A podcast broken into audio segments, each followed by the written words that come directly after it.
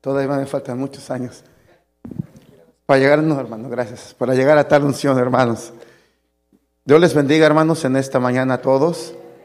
Damos gracias a Dios, en primer lugar, a los pastores, a los líderes que nos toman en consideración, hermanos, para traer la palabra del Señor. Y, yo siempre digo que sí, pero a la mera hora me, me entran unos nervios, empiezo a sudar. Si usted me agarra las manos, de acá están sudadas y de acá están frías, aunque haga calor. Pero damos gracias a Dios. Ahorita que estaba ahí sentado, recordaba hace 18 años, este, Dios nos permitió casarnos con mi esposa. El, el mes pasado cumplimos 18 años. Pero sabe nuestra, a Dios sea la gloria, nuestra luna de miel. Yo antes de ello pensaba, fui a una agencia de viajes y fui a preguntar un, cuánto nos salía un viaje para ir a Cuba, para ir a Cancún. Y le estaba preguntando por ir a Cancún y me dice la persona, es mejor que vayas a Cuba. Ya ella estaba haciendo planes, pero nuestra luna de miel fue pasar siete días en otra ciudad de donde estábamos nosotros, otro estado, en una campaña. Ahí las campañas eran de 15 días. Y, y empezaba el servicio a las 3 de la tarde, 4 empezaban a tocar la predicación empezaba hasta como a las 8 y el servicio terminaba como a las 11 o 12. Eran siete horas de servicio. Y nos fuimos a una campaña. Mis primos tocaron, mi cuñado predicó. estábamos todos ahí. Y cuando llegamos a la casa de los pastores, estábamos ahí comiendo. Y no, pues bienvenidos y poniéndonos al tanto de la situación. Y dice, hermanos, pónganse abusados, alertas porque aquí dice, tiran huevos, piedras y hasta balazos. Y nosotros nos quedamos viendo y mi esposa estaba, usted ve flaquita, estaba peor y con eso me flacó más. Y, y cierto, estaba el hermano predicando esa noche porque eran, repito, eran 15 días y uno de los que iban con nosotros predicaba esa noche. Si no se mueve, hermano, él, la piedra vino de atrás, pero si no se mueve le pega en la cabeza. Y pasó y alguien de enfrente la vio y se libraron, pero nos decía, no, a veces este, los, los esconden, es decir, los secuestran, los han torturado, los han matado. Y yo por dentro decía, ay, qué bonita luna de miel, Señor. Pero aquí creo que no dejaron entrar, había detector de metales y de, y de huevos para no aventar piedras. Damos gracias a Dios, hermanos, en esta mañana y Quiero invitarle para que abra su Biblia y compartamos un mensaje de la palabra del Señor. Espero, y yo le decía el día de anoche, o la noche más bien al Señor, le digo, yo decía, Señor, Señor, permite que tu palabra traiga fortaleza, traiga liberación, traiga consuelo, traiga aliento. Y la palabra del Señor es lo que trae, hermanos. Y yo eh, Anoche mismo recordaba una palabra que dijo el pastor en una de las clases, no recuerdo si fue esta que pasó la anterior, pero decía, cuando usted vaya a orar por alguien, no le prometa sanidad, y es que es cierto. El mes pasado, después del día del último día del aniversario, le comentaba yo al pastor, pastor, ore por mí, por favor, voy a salir, tuve que salir, no digamos de emergencia, pero de último momento a Indianápolis a visitar a mi hermana, a tratar un asunto, pues delicado. Y y yo le decía al Señor, Señor, dame las palabras, dame, porque yo no, no, no tengo tanta sabiduría, pero dame, dame gracia, dame la palabra. Y sin querer hice algo que el pastor dijo días después. Dice, usted vaya y dé la palabra, que Dios va a honrar su palabra. Y fue lo que hice. Yo fui el mes pasado, fui allá, hablé con mi hermana y les traje palabra del Señor y yo pude ver al final de la, de la plática de la noche, cuando estábamos orando, pude ver cómo Dios estaba sanando el corazón de mi hermana, de mi cuñado, de mi sobrina. Y pudo haber algo que ellos pensaban que ya estaba sanado, pero Dios empezó a sanar. Dios estaba honrando su palabra. Cuando el pastor dio esa palabra, dijo, usted vaya y dé la palabra del Señor, que Dios va a honrar su palabra. Mi mente viajó hasta allá y dije, Señor, gracias porque tú honras tu palabra. Y el día de la noche yo le dije al Señor, honra tu palabra, Señor. Si bien son épocas navideñas en las que anunciamos el nacimiento de Jesús, que si fue entre septiembre y octubre, si fue en estos días, pero el mundo tiene que saber que Jesús nació. Y, esta es la fecha que podemos utilizar, hermanos, pero no es un mensaje de Navidad que le traigo, es otro tipo de mensaje en, este, en esta mañana, pero espero en el Señor y confío en Él que Dios va a hablar a su corazón, a su vida en esta mañana. Libro segundo de Reyes, capítulo 6. Vamos a leer solo un versículo para estar basándonos en la lectura y en la y en el mensaje de esta mañana y a través del, del, del mensaje estaremos viendo otros versículos, pero Segundo libro de Reyes, capítulo 6, versículo 13. Cuando usted lo tenga por ahí, nos indica con un amén. Gloria al Señor. Leemos la palabra en nombre del Señor Jesucristo. Dice, y se levantó de mañana y salió el que servía al varón de Dios. Y he aquí el ejército que tenía sitiada la ciudad, con gente de a caballo y carros. Entonces su criado le dijo, ah, Señor mío, ¿qué haremos? Versículo, en, eh, letras anteriores dice, entonces su criado le dijo, ah, Señor mío, ¿qué haremos? Padre que estás en el cielo, Señor, venimos ante tu presencia, Padre, usa mi vida, pon tus palabras en, mis boca, en, mi boca, Señor. Abre nuestros corazones, nuestros oídos y nuestro entendimiento para atesorar tu palabra, Señor. Tu palabra traiga sanidad, Liberación, fortaleza, consuelo para quien lo necesita según la necesidad de cada uno. En el nombre de Jesús, Señor. Amén. Y amén. Gloria al Señor. Esta mañana, hermano, quiero hablarle a usted acerca del tema cuando te sientes rodeado. Y yo encuentro que hay dos, dos circunstancias, estar rodeado y sentirse rodeado. Pero antes de adentrarnos más en, el desarrollo o en el de sentirnos y estar rodeado, veamos un poquito de la historia de Eliseo. Eliseo, usted bien sabe, fue el quien sirvió un tiempo a, a Elías antes de Elías ser arrebatado al cielo. Y aquel muchacho que estaba arando con las yuntas y pasa Eliseo, le pone el manto y le dice, déjame que te siga. Y aquel mata las, las, las yuntas y mata los bueyes más bien y, y se va detrás del profeta Eliseo, de Elías y, y le anda sirviendo. Y anda detrás de él y, y, era su criado, su sirviente. Es la misma palabra, solo que a veces decir criado se oye más feo, pero es lo mismo. Pero era quien le servía, dice al siervo de Dios. Y, donde quiera que iba Eliseo, Elías, iba Eliseo junto con él y aprendió mucho, le instruyó mucho. Y Dios estaba con él. Elías fue arrebatado al cielo. Eliseo sigue el ministerio en el tiempo de Elías, no digamos que había un pleito, pero el rey de Israel como que no lo aceptaba muy bien a Eliseo, a Elías, perdón. Había ciertos problemas y era, y, y, como que no era muy bien recibido Elías porque traía la palabra del Señor y muchas veces el traer la palabra del Señor trae dificultades, trae problemas porque dice, bueno, yo espero que Dios me hable cosas buenas, pero cuando viene como, usted recuerde el, el profeta Juan el Bautista dice que venía y le decía que él, no es lícito tener la mujer de tu hermano y aquel lo odiaba. Y tanto fue que, que buscó la muerte o lo, lo, decapitó.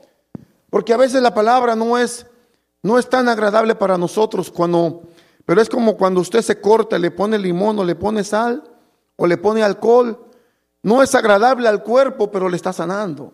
Y la palabra de Dios así es, hermano. A veces nos, nos duele, a veces nos, no nos hiere, pero nos duele y nos está ahí taladrando, pero es que está Dios sanando.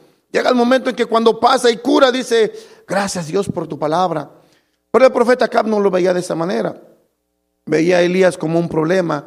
Pero cuando viene Eliseo al, al escenario, pudiéramos decir, y empieza a, a ejercer el ministerio y muere Acab y viene Joram al reinado. Dice que la palabra del Señor que en unos capítulos anteriores que este rey empezó a hacer también a hacer lo malo delante del Señor, pero derribó algunas cosas que no estaban bien. Algunos altares lo derribó, bien que hizo lo malo, pero de entre lo bueno que hizo, de alguna manera como que se hacía amigo, tenía la, la intención de tener buenas relaciones con Eliseo.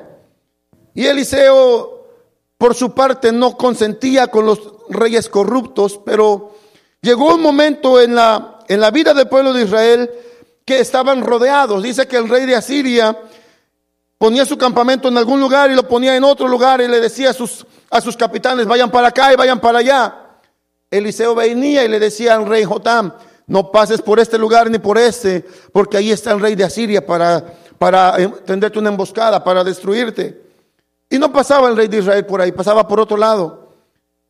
Después venía otra vez el rey de Asiria y dice que el rey de Siria y que y le decía al capitán, vamos a hacer otra estrategia, vamos a ponernos en otro lado. Y venía el rey, el profeta Eliseo, al rey otra vez, no vayas para allá porque ahí está el rey poniéndote una emboscada. Llega el momento en que el rey Asiria llama a sus capitanes, digamos, hace un consejo de guerra y les dice, a ver, ¿quién es el que me está traicionando?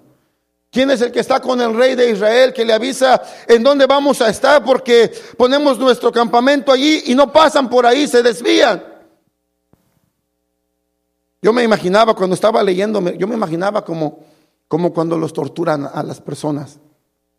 Los, en, México hay una, había un, este, una corporación de policías que, que quedó la historia muy famoso, que era la policía judicial, que le decían la, manera como los torturaban. Les eh, agitaban una botella de tehuacán y se la ponían en la nariz, o los metían en un contenedor con agua y, hasta que la persona misma, aunque no hubiera cometido el delito, para que no lo torturaran, decía, yo fui, yo fui, déjeme en paz. Y, y, anoche yo me imaginaba así, venía a mi mente esa imagen y yo me imaginaba al rey Asiria con sus capitanes de guerra, a ver, ¿quién es el que me está traicionando? Pero sale un criado y le dice, no, Señor mío, nadie te ha traicionado.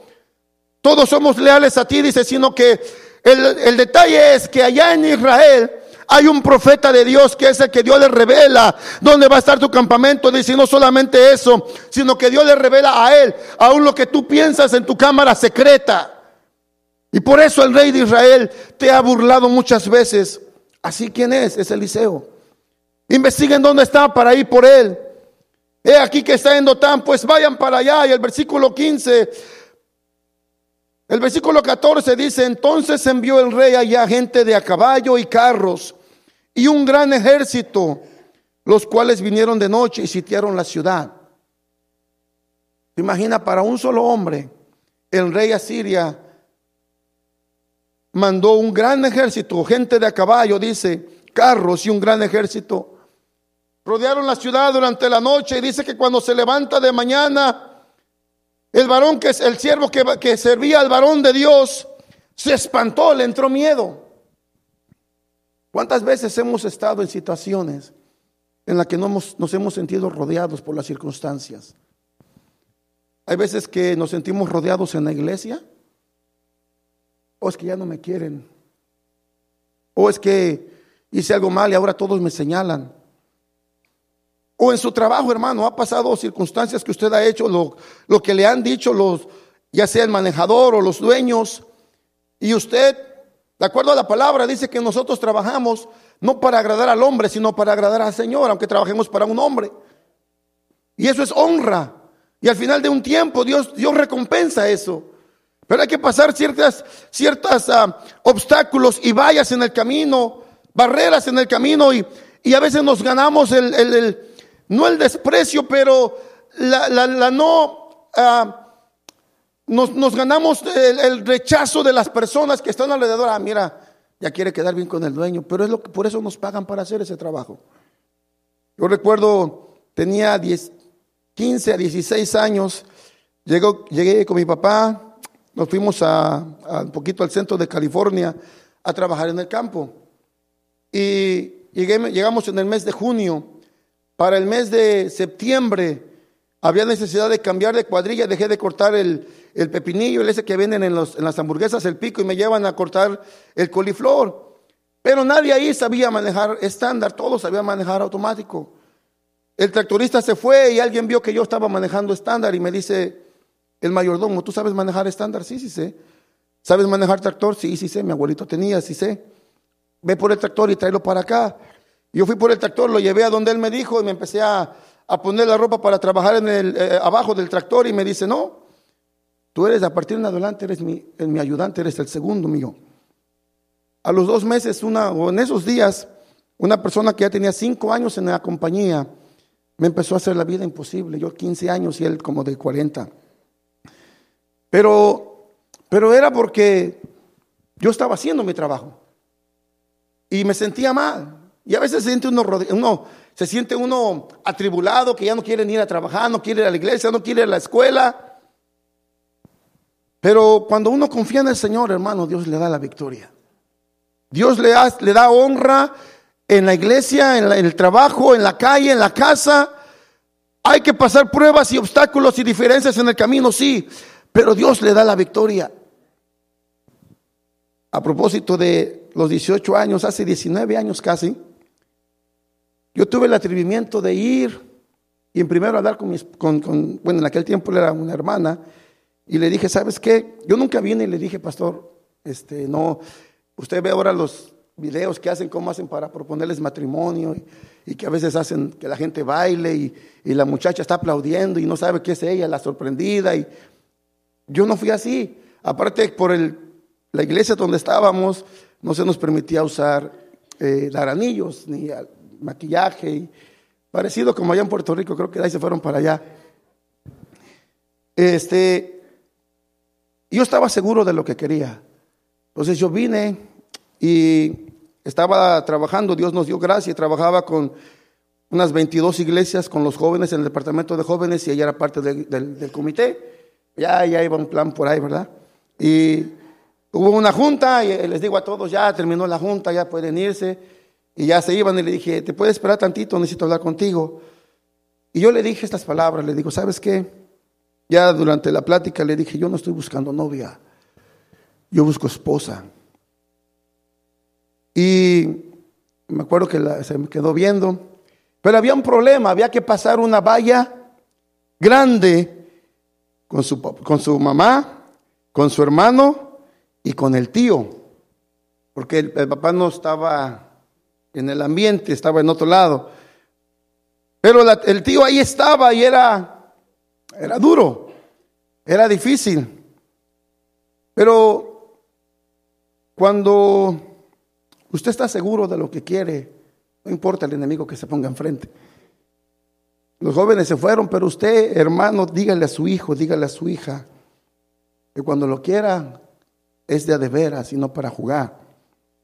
¿Por qué? Porque yo no tengo hijas y hoy en la mañana veíamos un cuadro de un pastor subió su nieta y la tenía cargando y dice, ay, ¿cómo te hizo falta la niña, verdad? Le digo, bueno, sí. No tengo hijas, pero yo estoy seguro que yo ya tuviera mi lista ahí de requisitos para, para cuando llegaran a pedir a mi hija.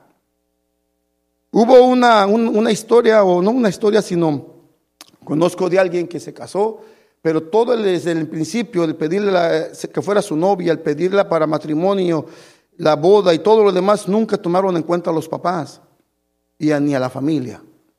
Y dijo, eso no está bien, eso no está bien. Eh, el asunto fue que yo quería, más bien, tenía la intención de venir a pedir permiso para que ella fuera mi novia y poder verla. Y vengo a la casa, citamos o hicimos una cita y llega a la casa de, de ella y está su... Yo me sentí rodeado. Estaba su hermano, su mamá y su tío y yo ahí en medio y me llevé un escudero conmigo. Pero no sabía que se iba a poner tan difícil el asunto. Y llego y, no, pues yo vengo a pedir permiso. Y el tío empieza a agarrar y sacó granadas y sacó la escopeta y sacó todo lo demás. Y me empezó a bombardear y a tirar y yo nomás me quedé sentado. Y dije, salgo corriendo, me quedo. Y yo la veía a ella que estaba con una cara de angustia allá detrás como diciendo, no huyas. Tengo mi esperanza en ti. Porque todos los que han venido antes han corrido. Y habían corrido. Y ni siquiera le habían hablado a ellas. Solamente pasaban por la casa y alguien los veía. A veces anda rodeando a tu sobrina, a tu hija. Y desaparecían, no volvían a venir. Y yo no solamente pasé enfrente de la casa, sino que crucé el, el barandal y me senté en la sala y ahí estaba. Y me empezó a bombardear y yo le dije, yo iba con la intención de pedirle permiso para platicar con ella, para salir algún día a comer tal vez. Y, y empieza a bombardearme, pero dice la palabra que el Señor, que el Espíritu nos ayuda en los momentos difíciles. Y bueno, el versículo dice que el Espíritu nos revelará y nos recordará las cosas, pero nos recordará las cosas que hemos estudiado, no las que no hemos estudiado. Pero en momentos de ansiedad y de angustia, de desesperación, ahí está para ayudarnos. Y gracias a Dios por el Espíritu Santo. Total que lo dejé que hablara y hablara y hablara y el hermano también y, la, y, mi suegra nada más veía y pues como de alguna manera diciendo está bien yo apoyo lo que como que no tenía mucha voz y voto, sí tenía pero no tanto como el papá, eh, digo el, el tío y el hermano. Y me empezó a decir y a decir y yo entonces agarré valor y empecé, dije ahora va la mía. Ya lo escuché, ahora permítame hablar y escúcheme usted a mí. Y empecé a hablar y le dije, bueno, yo venía a pedirle permiso para que fuera mi novia. Ahora yo le digo, ¿cuándo ponemos la fecha para el matrimonio? Y se queda viendo así. Le digo, dígame qué día puedo venir con mis papás para arreglar la fecha y nos casamos. El primer día que salí con ella fue un 30 de septiembre. Eh, ya no la volví a ver hasta diciembre. En diciembre platicamos, luego íbamos a un instituto juntos y ya quedamos de acuerdo que iba a ir a su casa. Fui como por entre enero, febrero. Para el mes de mayo más o menos arreglamos la fecha, por ahí así más o menos. Y el 22 de noviembre de ese mismo año que pedí permiso para que fuera mi novia, el 22 de noviembre nos casamos. Tardamos como un año y un mes de novios. En ese año y un mes de novios salimos como cinco veces nada más. Fue rápido. Mi hermana, la que me sigue, tardó nueve años de novia. Y yo le dije, no, pues cuando te cases, a ver cuánto duras. Pero cuando uno está seguro de lo que quiere, ahora yo digo, no vivimos, alguien dice, no vivimos mucho tiempo de noviazgo, pero no, nos, conocimos, eh, sí salimos, y realmente sí fue, como un año de novios y cinco salidas tal vez, y eso escondidas, del hermano y del tío, no de la mamá. La, mamá, la hermana nos decía, váyanse, eh, su hermano llega a las tres, regresan a las dos. Y nos salíamos con permiso de la mamá. Y regresábamos antes de que llegara el hermano. El hermano mayor me encontró una vez por allá, como si nada, ya estaba casado. Pero el otro era el problema. Pero me sentí rodeado esa ocasión y... Pero Dios nos dio la victoria. Por eso yo a veces platico con los jóvenes, le digo a mis hijos, cuando tú no juegues con los sentimientos. Cuando quieres a alguien, y ahí es donde yo le digo a, algunos muchachos, si tú realmente quieres a esta muchacha, demuéstrale respeto y demuestra respeto por sus padres y ve, ten el valor de ir con sus papás y decirle, me gusta y quiero tratarla, quiero que sea mi novia, y, pero mis planes no son que sea novia por un tiempo, mis planes son a tiempo futuro. Respétalos.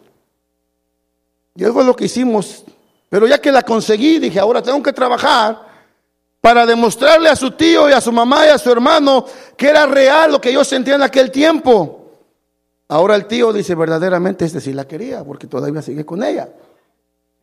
Pero bueno, eso es cuando usted se siente rodeado, siempre Dios le da una salida.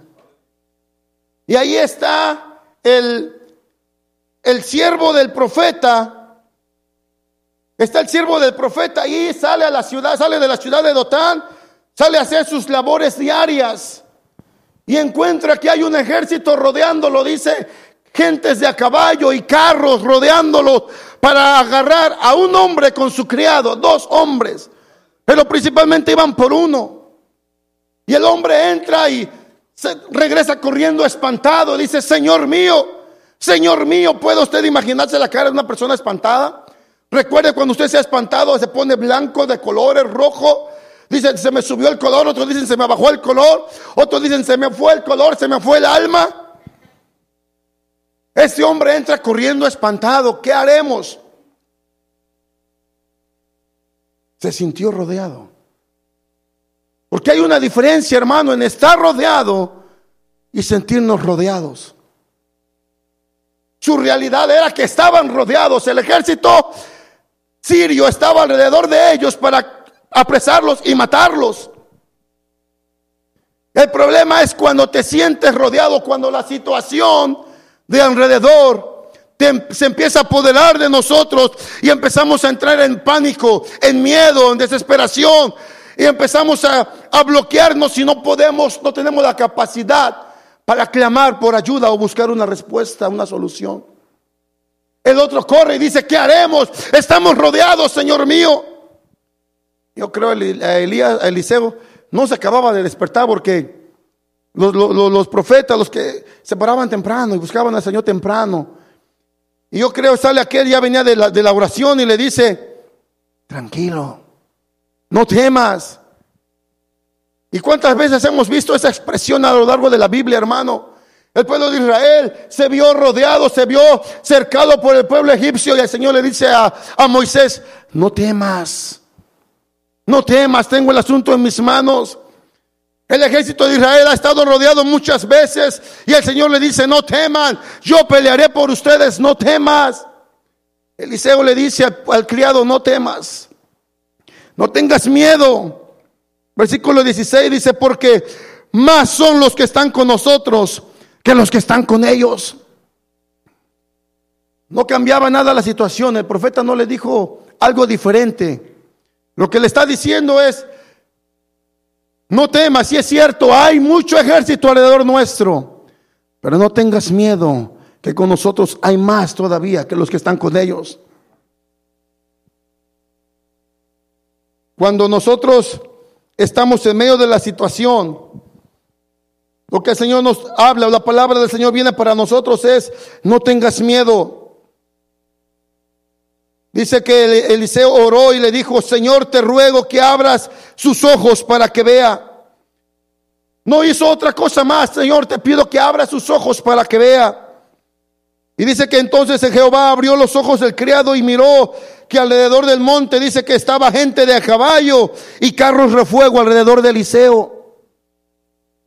No cambiaba nada la situación, repito. Estaban rodeados, el, pueblo, el ejército sirio estaba alrededor de ellos. El profeta tranquilo dice, no tengas miedo, tranquilo. El siervo cuando abrió los ojos, Dios le abre los ojos, comprueba la realidad de su situación, de la angustia, de la desesperación, del miedo. Ya me imagino, hermano, el gozo de esta persona. Me imagino su sonrisa, a lo mejor hasta, hasta brincó de alegría sintió un alivio, ve, al ver que el ejército que los rodeaba, estaba rodeado el ejército. ¿Quién estaba luchando por ellos? Y aquí quiero hacer énfasis en dos cosas.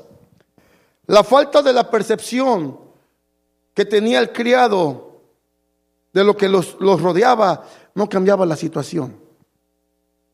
¿Qué es lo que quiero decir? Lo digo de otras palabras. Su situación era real, están rodeados.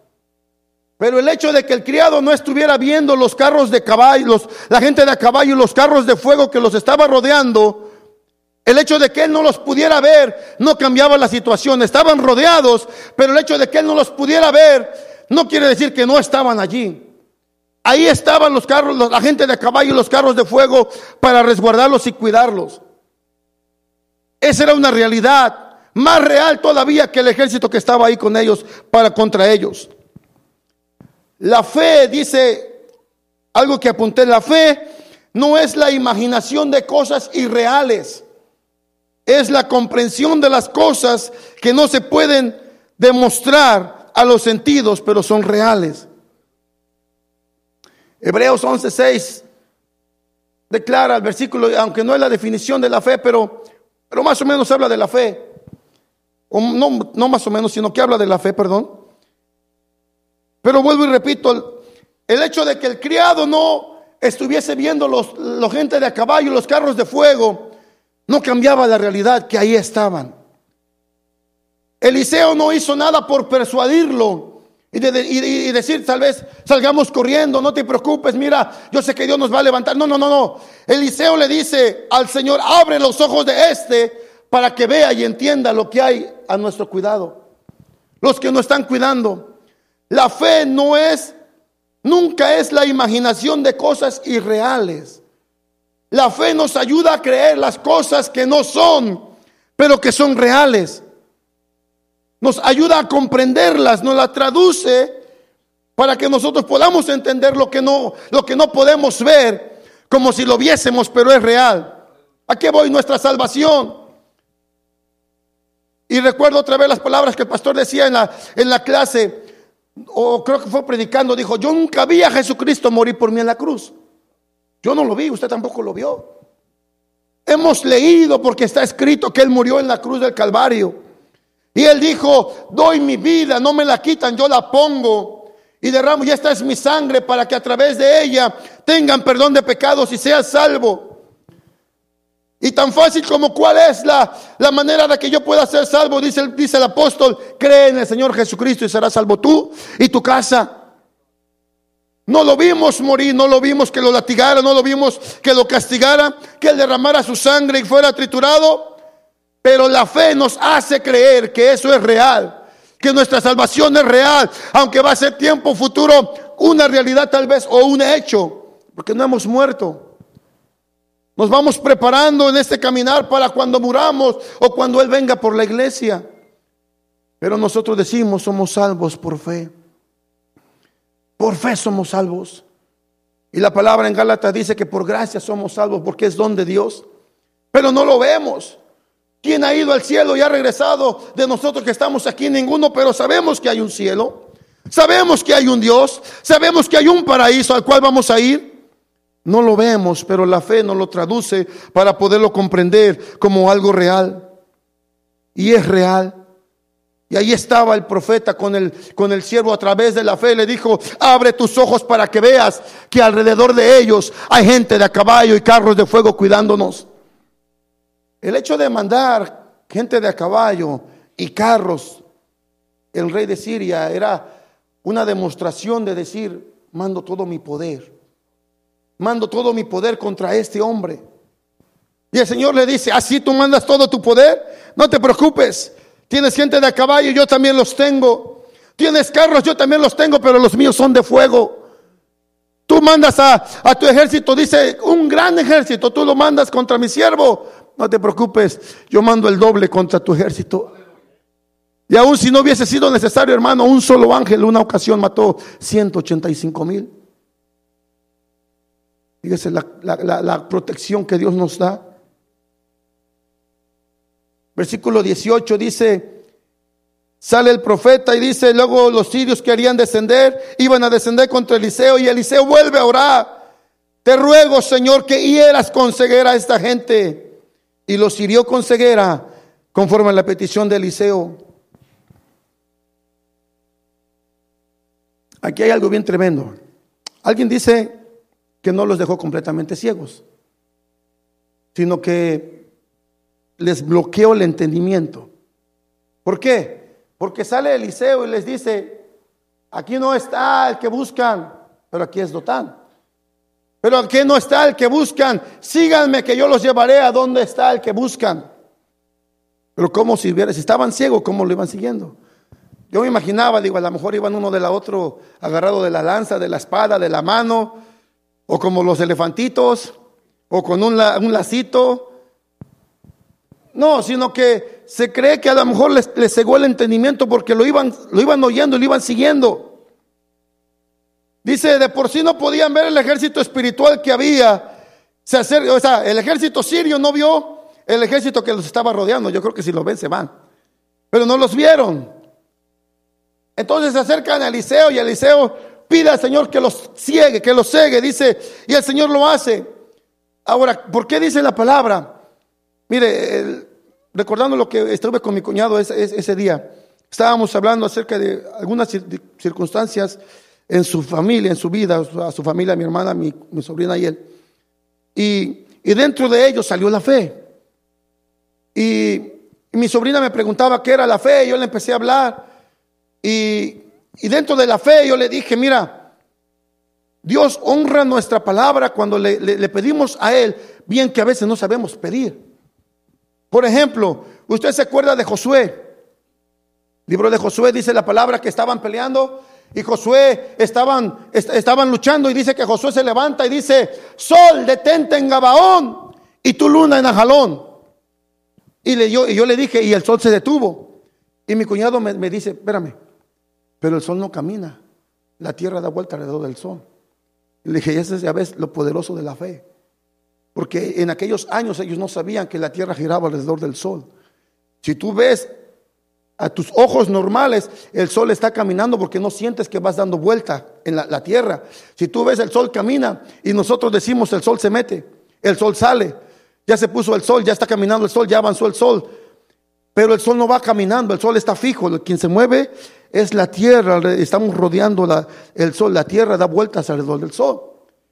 Le digo, eso ahora tú lo sabes porque la ciencia lo ha estudiado y lo ha dicho.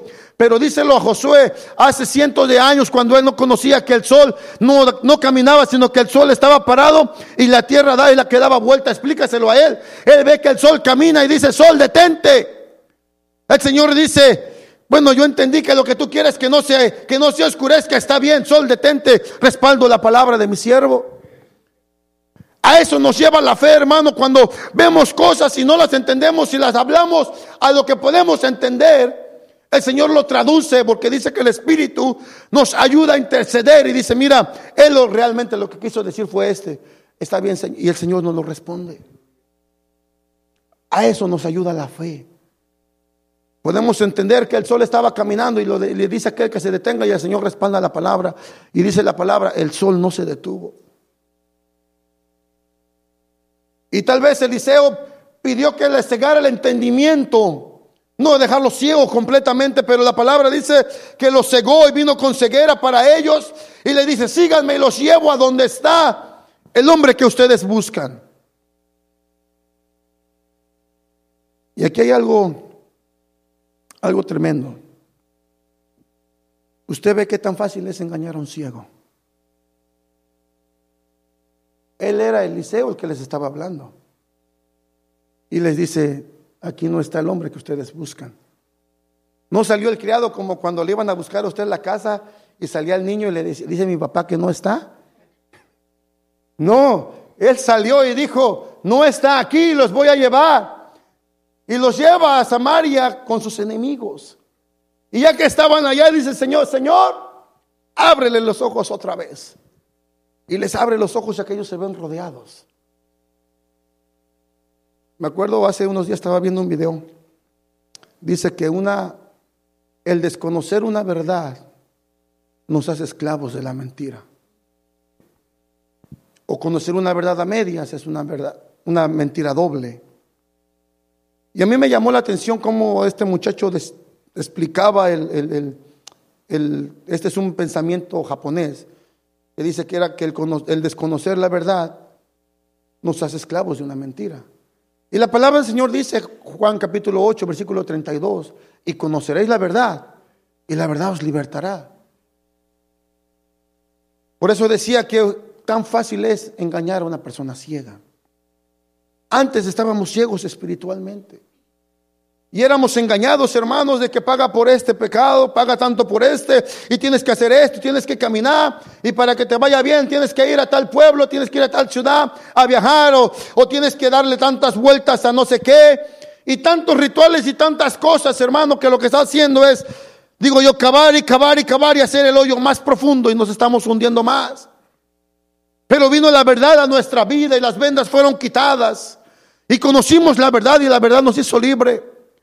Aquellos hombres se les cayó, dejaron de, estar ciegos y pudieron reconocer que la voz que les estaba hablando era el hombre que ellos estaban buscando. Pero qué tan fácil es engañar a alguien que está ciego. ¿Cuántas veces nos hemos sentido rodeados? Hemos estado en problemas, sí, podemos estar en dificultades, podemos estar en, en, en, en y nos pueden estar rodeados, sí, pero una cosa es estar rodeados y otra cosa es cuando te empiezas a sentir rodeado. Cuando nos empezamos a sentir rodeados, hermanos, nos bloqueamos, no sabemos para dónde correr, damos vueltas en círculo, no sabemos ni a quién clamar. Por eso la palabra del Señor nos habla y nos dice, no temas, yo estoy contigo.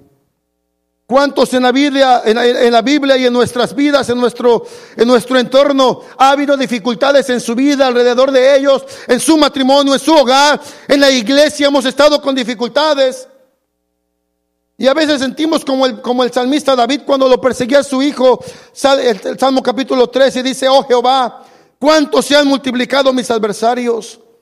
Muchos son los que se levantan contra mí. Muchos son los que dicen de mí, no hay salvación para él en Dios. ¿Cuántas veces se ha sentido así, hermano, hasta en el trabajo? Para muchos a veces es un martirio ir al trabajo. Ir y, tener que lidiar con esa persona que le hace la vida imposible.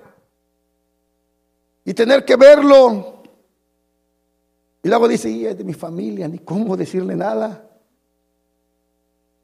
Yo por eso le dije papá, ya no trabajo más contigo. Pero a veces es así, hermano, y vivimos una vida atribulada. Y nos angustiamos y sufrimos. Miren, el trabajo, doy gracias a Dios, y esto para su honra y su gloria, pero cuando me pusieron de encargado de la cocina, empezaron dificultades alrededor y, había problemas y, yo llegaba bien estresado a la casa, yo me sentía bien mal y, ya no quería y mi esposa me decía, ¿por qué te estresas? Le digo, pues es que allá me dan ganas de ahorcarlos. Y, y empecé a venir al Señor, Señor, ayúdame. Señor, ayúdame. Y se levantaba uno y me decía una cosa a mí y al dueño le decía otra. Y yo venía al dueño y le decía, no, él me dijo esto y esto y esto. Y empezaba a hablar y veían mi actitud. Y al paso del tiempo lo que ellos tramaban en contra mía se les volteaba hacia ellos. ¿Te acuerdas como Mardoqueo? Y aún el mismo dueño de tres cosas me acusó hace, cuando recién empecé hace casi diez años ahí con ellos. De tres cosas me acusaron y dije, yo no fui. No, que yo no fui. Tengo testigos, pues tus testigos son falsos, yo no fui. Y me dijo, y siguió diciéndome y preferí callar. Yo le dije, Señor, Señor, este asunto lo dejo en tus manos. Dos años después, en una junta con todos los managers, hablando de cosas, se acuerda el dueño y me dice, delante de todos ellos quiero pedirte perdón. Y me dijo, I'm sorry, fue mi culpa. Yo me le quedé viendo y todos los demás porque es, una persona griega y ellos generalmente no son tan, tan humildes y sencillos que digamos. Y y una, y una, y una de, las, de las managers le dijo, repítelo otra vez para que lo pueda grabar, porque yo nunca te he escuchado que digas perdón. Y voltea a su esposa y me dice, y su hermana, y me dicen, debería de sentirte orgulloso, me dijo ella. Dice, de que tú eres de las pocas personas que les ha dicho perdón. Y aquí en el trabajo dice, de hecho eres la primera persona que le dice. Y yo le dije, no, yo lo que hice después de allí llegué a mi casa y le empecé a dar gracias a Dios. Dije, Señor, aunque pasaron dos años, pero Él entendió que yo no había hecho esas cosas. Pero eso es, hermano, cuando no dejamos que las circunstancias nos rodeen. No es fácil, no, no es fácil. Es como, como cuando lo va correteando un perro y usted ya no puede correr más. No es fácil.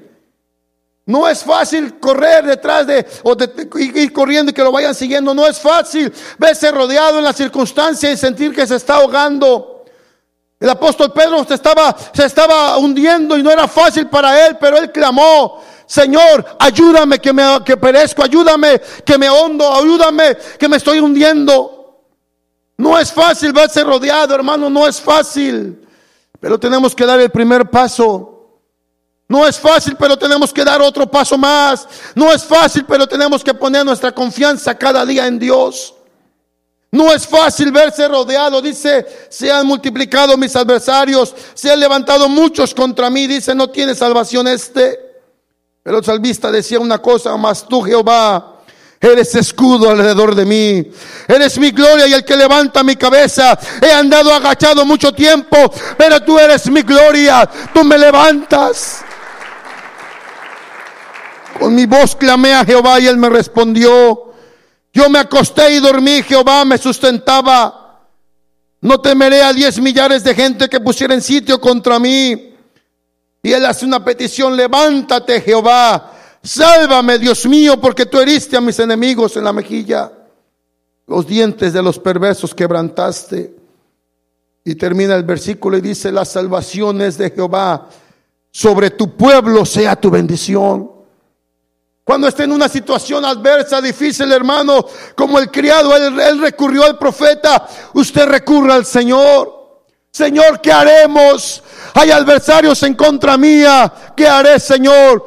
Tú eres mi escudo, tú eres mi fortaleza, tú eres mi gloria, tú eres quien levanta mi cabeza. Hermano, confiemos en el Señor. Si bien posiblemente esperábamos un mensaje de fin de año, del nacimiento del Mesías, pero lo cierto es que el Mesías nació. Y cuando Él se fue, Él dijo, no los dejo solos. En el mundo tendrán aflicción, habrá dificultades, habrá problemas, pero no los dejo solos, confíen, porque yo estoy con ustedes. Confíen porque en mí tendrán paz.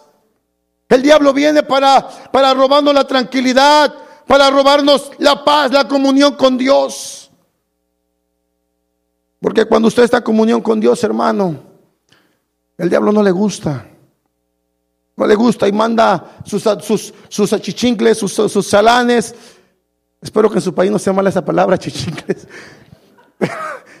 es a los que le sirven ahí, los que están ahí sirviéndole, a sus demonios,